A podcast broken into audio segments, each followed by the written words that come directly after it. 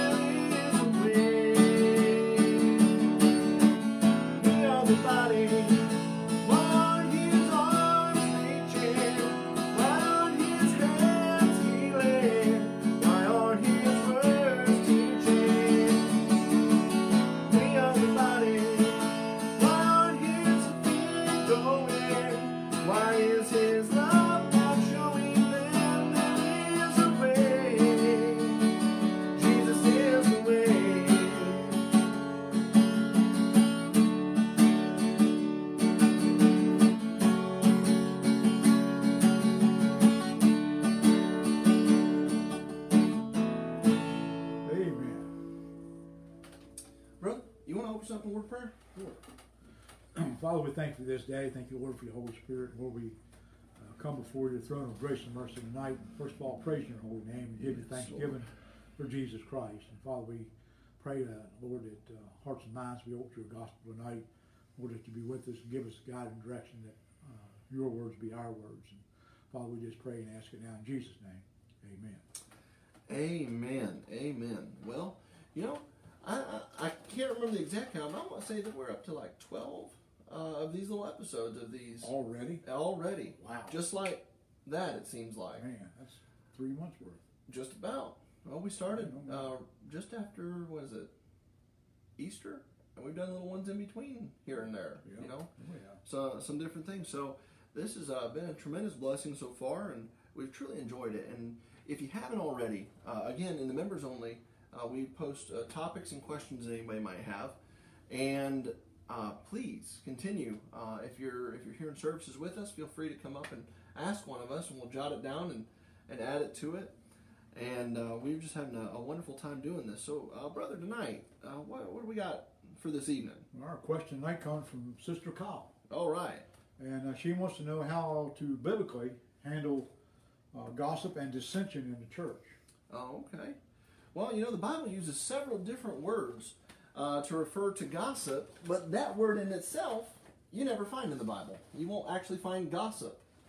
That's right. And the reason for that is uh, there is so many forms of gossip that uh, the Greek puts uh, a different word for every one of them. Some, you know, some of those words for gossip are uh, busybody, talebearer, evil whisperer, or whisperings, uh, tattler, slander, or slanderer. Uh, but well, the first one we'll do tonight is on dissension because that's the easiest one. There you go. Yeah. Uh, it's found three times in the book of Acts. And, and it means a uh, controversy or an insurrection um, or a popular uprising. Well, you said it was in Acts, and actually in Acts chapter 15, um, verses 1 and 2, we see it here. It says, And certain men which came down from Judea taught the brethren and said, Except ye be circumcised after the manner of Moses, ye cannot be saved. When therefore Paul and Barnabas had no small dissension and disputation with them, they determined that Paul and Barnabas and certain other of them should go to Jerusalem unto the apostles and the elders about this question.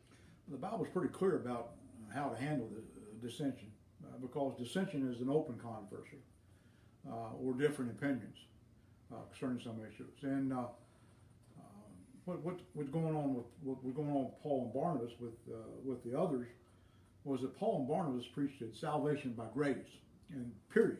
That's it. Not add nothing, not take away nothing. Right. Salvation by grace.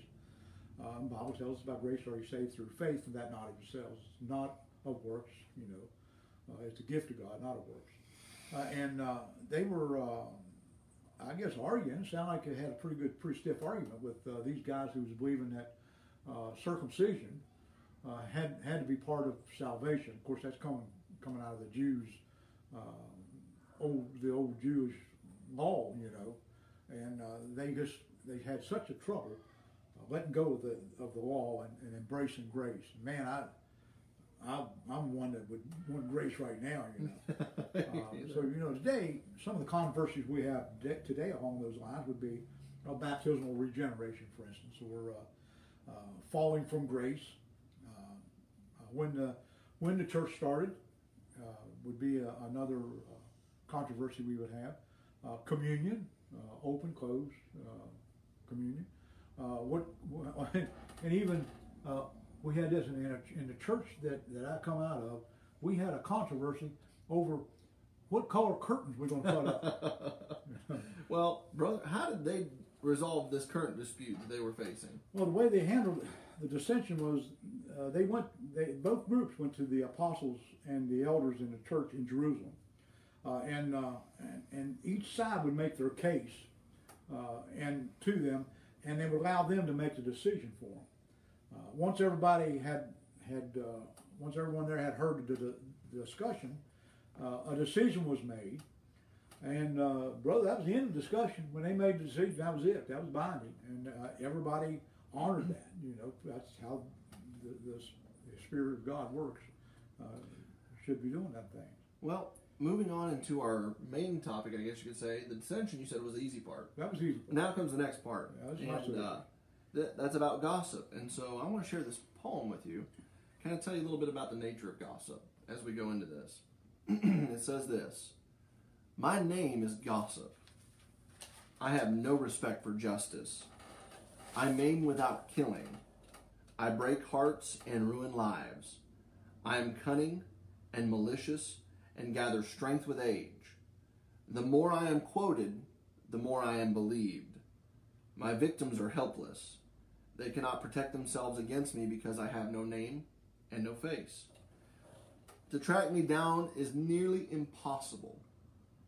The harder you try, the more elusive I become. I am nobody's friend. Once I tarnish a reputation, it is never the same. I topple governments and wreck marriages. I ruin careers and cause sleepless nights, heartaches, and indigestion. I make innocent people cry into their pillows at night. Even my name hisses. I am called Gossip.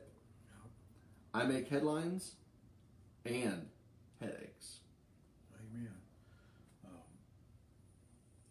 and an invisible enemy, Mm-hmm. what gossip is. Uh, I believe that uh, all these things that we're going to talk about tonight, uh, other than dissension, dissension is kind of a different different ball game.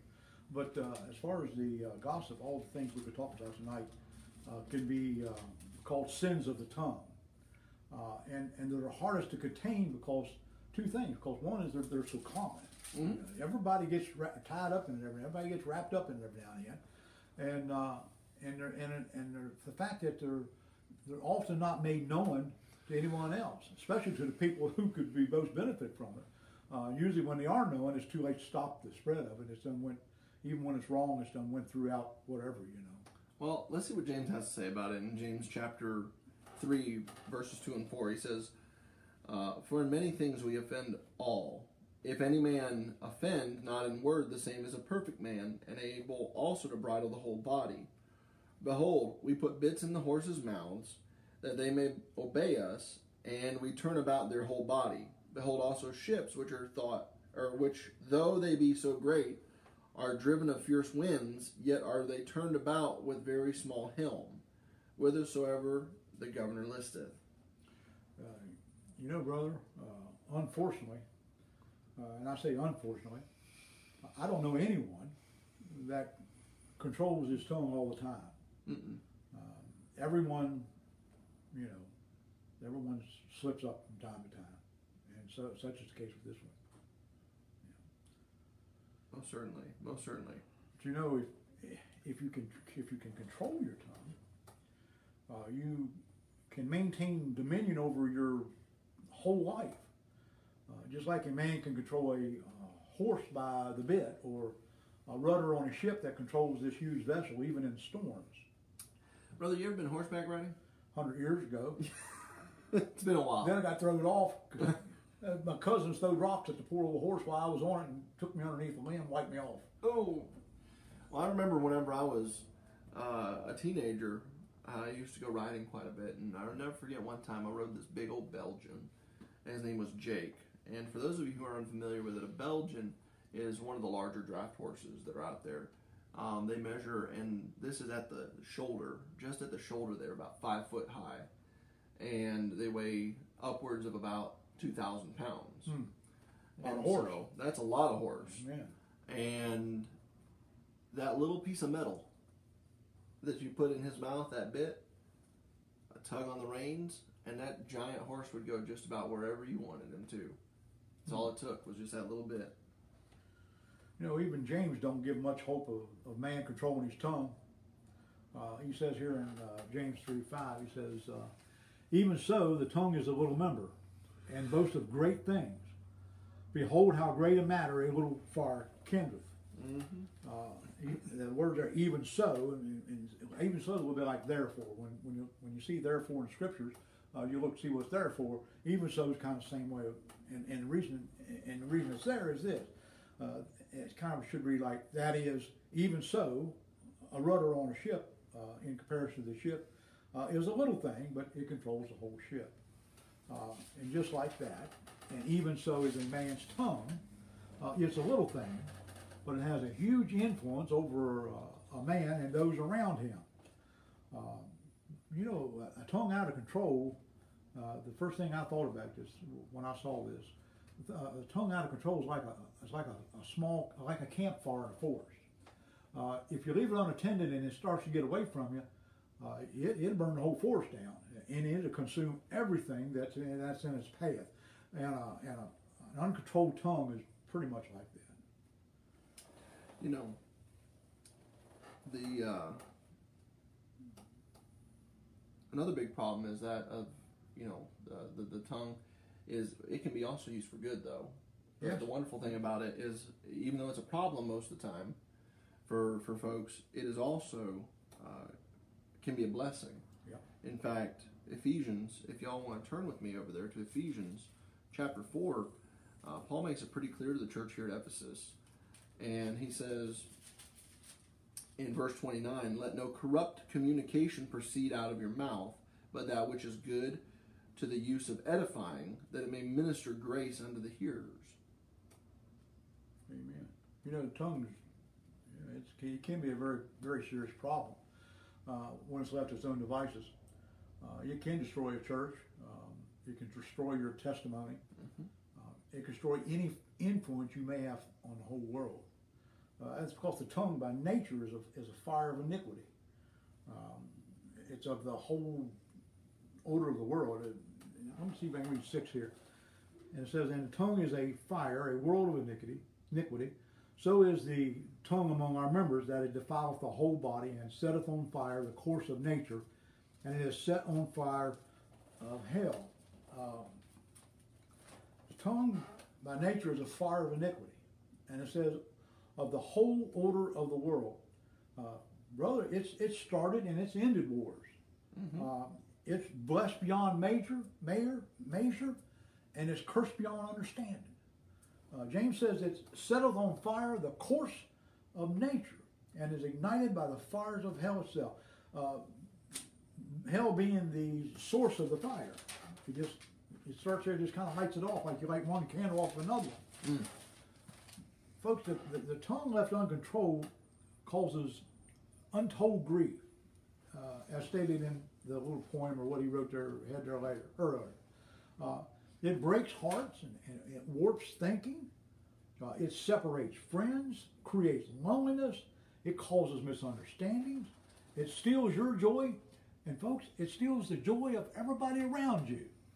you know in fact james tells us in the verse number 8 he says but the tongue can no man tame it is an unruly evil full of deadly poison and you know what what's quite interesting in florida um, it's easier to tell you how many snakes won't harm you as opposed to how many will Sounds like And- Florida's a good place to come from.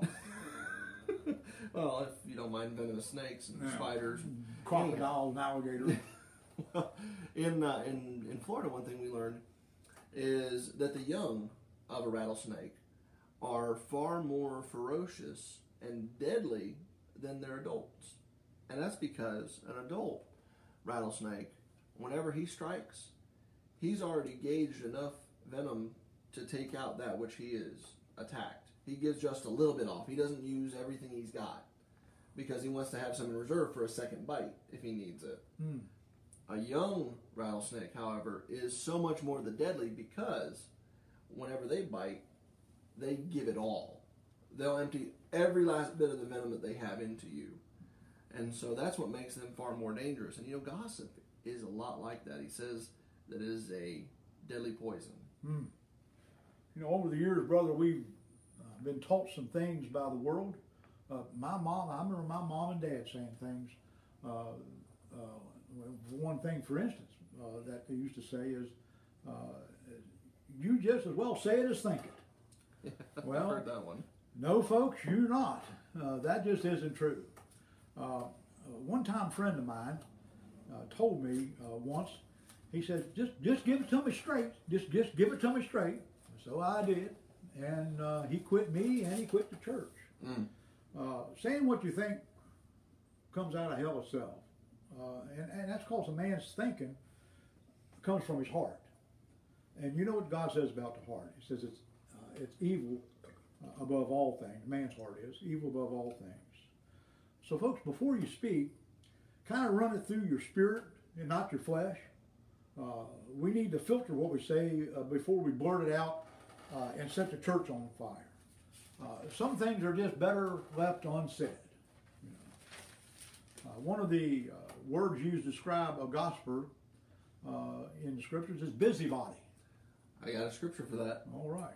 First Timothy chapter five and verse thirteen says, And withal they learn to be idle, wandering about from house to house, and not only idle, but tattlers also, and busybodies, speaking things which they ought not, Ought not speaking things they ought not. speaking things which they ought not. Well, brother, uh, they evidently have too much time on their hands uh, because in verse 14, Paul's advice is